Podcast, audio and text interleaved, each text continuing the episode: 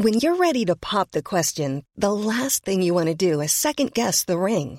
At Bluenile.com, you can design a one of a kind ring with the ease and convenience of shopping online. Choose your diamond and setting. When you find the one, you'll get it delivered right to your door. Go to Bluenile.com and use promo code LISTEN to get $50 off your purchase of $500 or more. That's code LISTEN at Bluenile.com for $50 off your purchase. Bluenile.com code LISTEN.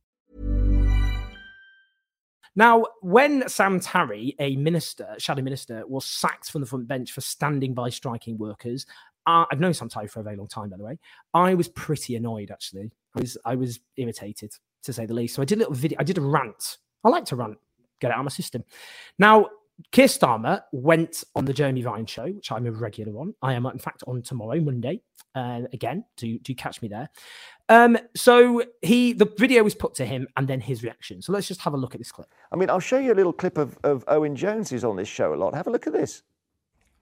Keir Starmer is a professional political conman. He has brazenly, overtly delivered the exact opposite of what he said he would be as Labour leader. I know his army of supporters online, the most tedious, ridiculous Waitrose customers that you will ever come across. They they think it's all fine, but the fact is that is the truth. He is a con man. He is not someone anyone can trust. I'm not focused on Owen. I'm sorry, Owen. I know Owen. I like Owen. I'm not focused on Owen. You're focused on Waitrose customers. No, no, no. I'm I'm focused intently on winning the next general election. Because we can talk about what we're going to do uphill and down dale. Until we win an election, we won't do it. Labour Party's lost four elections in a row. Owen was a cheerleader of the last attempt, and we failed. If we carry on like that, we are letting millions of people down. So I took a decision to take the Labour Party from where we were when I took over, which was the worst general election defeat since 1935, change the Labour Party, make it face the voters and talk about what they wanted to talk about, put practical ideas on the table. How do you pay your bills this winter? Who's going to pay for it? Uh, in the hope that we can get a Labour government because uh, we desperately need a change. And that is what I'm absolutely determined to bring about. Now, Starmer supporters love this online. They were like, Owen Jones must be a fan of nationalisation because he just got publicly owned by Keir Starmer. I wasn't quite sure why he was owned, I had to say. I was trying to work it out because he didn't obviously engage with the accusation, which is that he ran a deceitful leadership campaign where he made a series of promises which he then broken, which he then broke.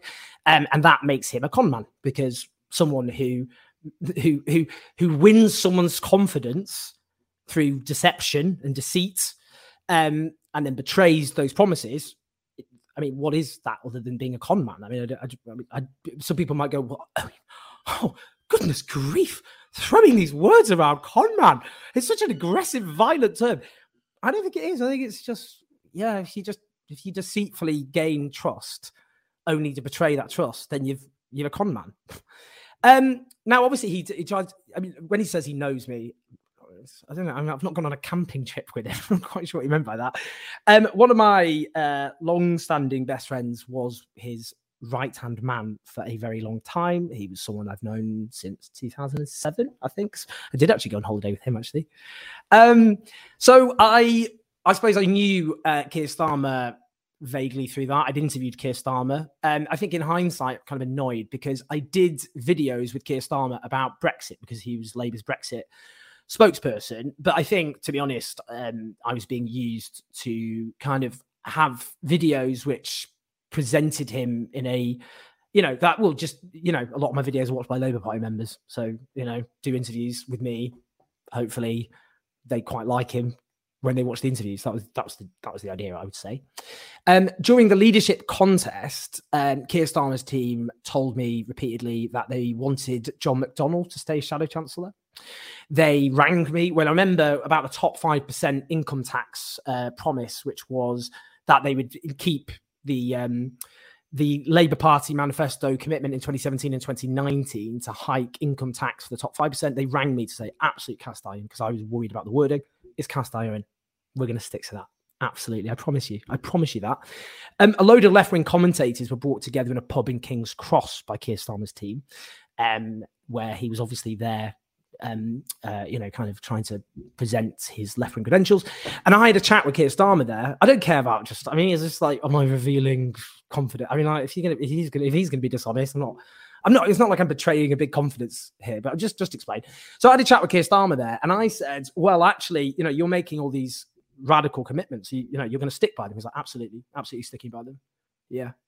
Um, and I said, "Well, you know, it's just a lot of the MPs don't like those policies at all. Like they they really won't. So will you put up a fight against any pressure by right wing Labour MPs?" To water those commitments uh, down, and he said, "Well, absolutely. You know, I'm being elected as leader of Labour Party with a very specific mandate. And one of the things I asked him about was tuition fees, about abolishing tuition fees and keeping that. He said that has to stay. Of course, that has to stay. Uh, they're already talking about abandoning that pledge. Um, they were talking about doing that. Uh, it was they briefing the papers about about abandoning that commitment altogether, which doesn't surprise me because a lot of people around Keir Starmer made their cut their teeth in right in student politics, basically fighting against people who support free education. So that's kind of like an article of faith for them. It's like a you know they really want to die in that ditch. Um, yeah. So um, after he became leader, he would occasionally text me in quite a thin skinned way because what would happen is I would criticize him on Twitter and then he would text me kind of being irritated about it. And I kind of thought, not to belittle myself, but you got better things to do with your time. And we were going to meet up um, when he, just like a few months after being leader, we didn't. The, the, the, the conversation, the last conversation I had with him was um, I, it was after Jeremy, it was, a few, it was in the period after Jeremy Corbyn obviously had had his whip suspended, and my I said that I think the people around him want to crush the left. That, that you know that's how it comes across to me, um, and he was he said to me, "It's just not. I have no interest in crushing the left. No interest in crushing the left. Um, you know, for me, it's about weeding out anti-Semitism, which I don't regard as a left-right issue. Um, and um, then a few months later, he introduced, uh, well, he attempted to reintroduce the electoral college for the leadership rules um, in order uh, to stitch up the party's internal rules to stop anyone on the left ever being able to be leader of the Labour Party again. And in the end, they changed it with a threshold so that you had to get the support of 20% of the parliamentary party in order to get on the ballot paper you know, it's just done to stop anyone left wing becoming leader of the Labour Party. So obviously, uh, you know, I last time I spoke to him then, I, oh yeah, he spoke to me before that. We, I think when I had COVID, he sent, you know, sent me a message or something. But I after that, I, I just I just texted him when that was a lie, which it was. It was a lie. And you know what? I'm not having it. I'm not having this ludicrous situation where it is acceptable for the leader of the Labour Party to have brazenly, openly, wantonly lied in the way he has. I'm sick to death of those hypocrites who are his cheerleaders online. I made a flippant joke about Waitrose. Honestly, these people, they, they, they're acting like that was a hate crime. I shop at Waitrose. There's a Waitrose down the road. I shop at Waitrose sometimes. I said the most tedious Waitrose customers, by the way. It's a self, you, you can self self exclude yourself from that group. I wasn't saying all Waitrose. I'm a Waitrose customer. Um, Oh dear. Um, I was just saying there's a very specific, you know, disproportionately quite privileged group of a certain age who are wedded to very aggressively centrist politics who hate the left. Um, and don't really believe in anything. Politics for them is vibes. It's about vibes, not substance, which is why they like people like Rory Stewart, even though he's really right wing and does lots of right wing things, that kind of thing. Anyway, um, yeah. So you know, I'm the fact that his supporters will grandstand about the dishonesty corrupting British politics, and yet this guy he's leader of the Labour Party, is um, has just brazenly lied. Let's just have a little look. Here's one example. Here's one example. I made a commitment to nationalisation. I never made a commitment to nationalisation. First of all, raise your hands if you're into scrapping tuition fees. That's everyone. Renationalising water and electricity. Yeah. It's just a lie. What he said, he said, I never made a commitment to nationalisation. That that was with Laura Kuenssberg after the leadership election. So he said on national television, I never made a commitment to nationalisation. But in the leadership contest, you saw what he did. Don't say, you know, you, you don't think to yourself, I can't trust my lying eyes. You saw what happened. He was asked, Do you support nationalisation? He stuck his hand up. Have heard people on saying, Well, that's not a commitment. Are you joking? Um, and he said in the in the 10 pledges, um, about common ownership. And I know they they use common ownership because they could weasel out and think, well, actually, common ownership could mean something else. It said explicitly that these utilities must be in public hands, public hands, not making profit for private. So obviously it was about that's nationalization. So that's just a lie. He lied. I'm sorry. He, there's no way of cutting it. yet. That is a lie. He lied in order to be leader of the Labour Party. He said he supported nationalisation. And because then they go, his supporters, well, things have changed and said, yes, there's more of a case for nationalisation of energy now than there was before. And you shouldn't just be throwing bungs at a broken system rather than dealing with the underlying problems, which is ownership. Um, but in any case, he lied because he said he didn't make a commitment to nationalisation, but he did. Here's let's just have another example. It's really important you get politicians to come out and support you uh, and stand with you in this. So I'm very proud uh, to do that, to be with you this morning and to support you through this campaign, both as the local MP for here, but also in the shadow cabinet uh, and as running as leader of the Labour Party, because my leadership, if I win it, will be standing with you and other campaigns like you so that we can win issues like this that are so important. Thank you very much indeed. Everyone knows therapy is great for solving problems, but getting therapy has its own problems too, like finding the right therapist, fitting into their schedule, and of course, the cost. Well, BetterHelp can solve those problems. It's totally online and built around your schedule. It's surprisingly affordable too.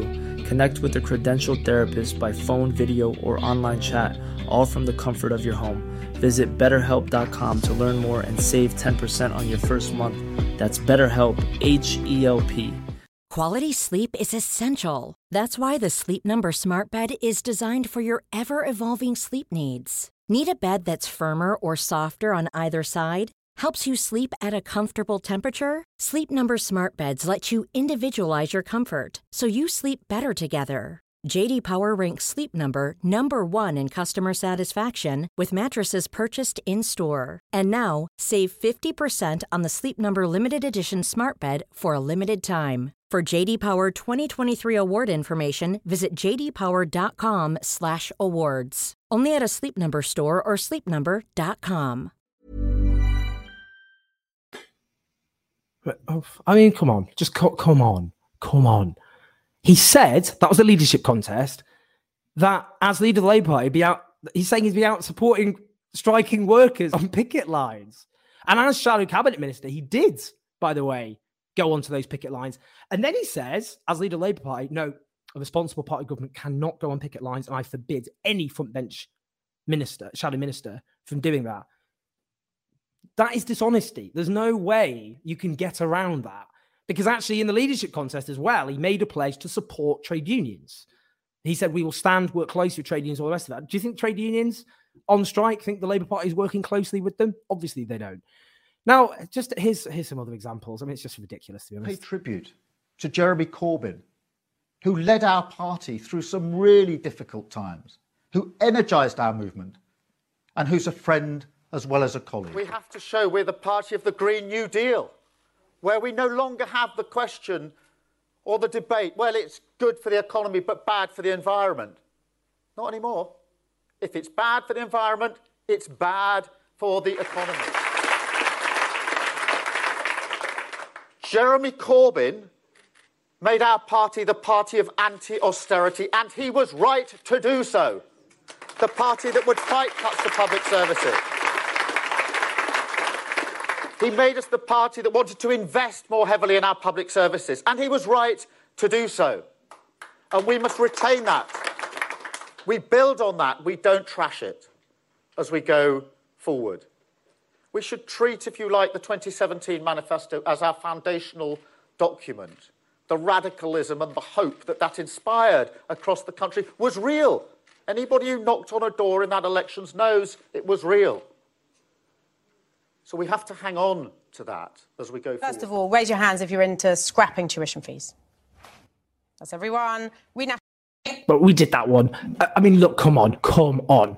Ridiculous. He says, don't trash the last few years under Corbynism, praises, uh, you know, that shift um, on domestic policy, and calls the 2017 manifesto the foundation document. Since then, he said those ma- those manifestos are absolutely completely scrapped, bunk, not drawing on them.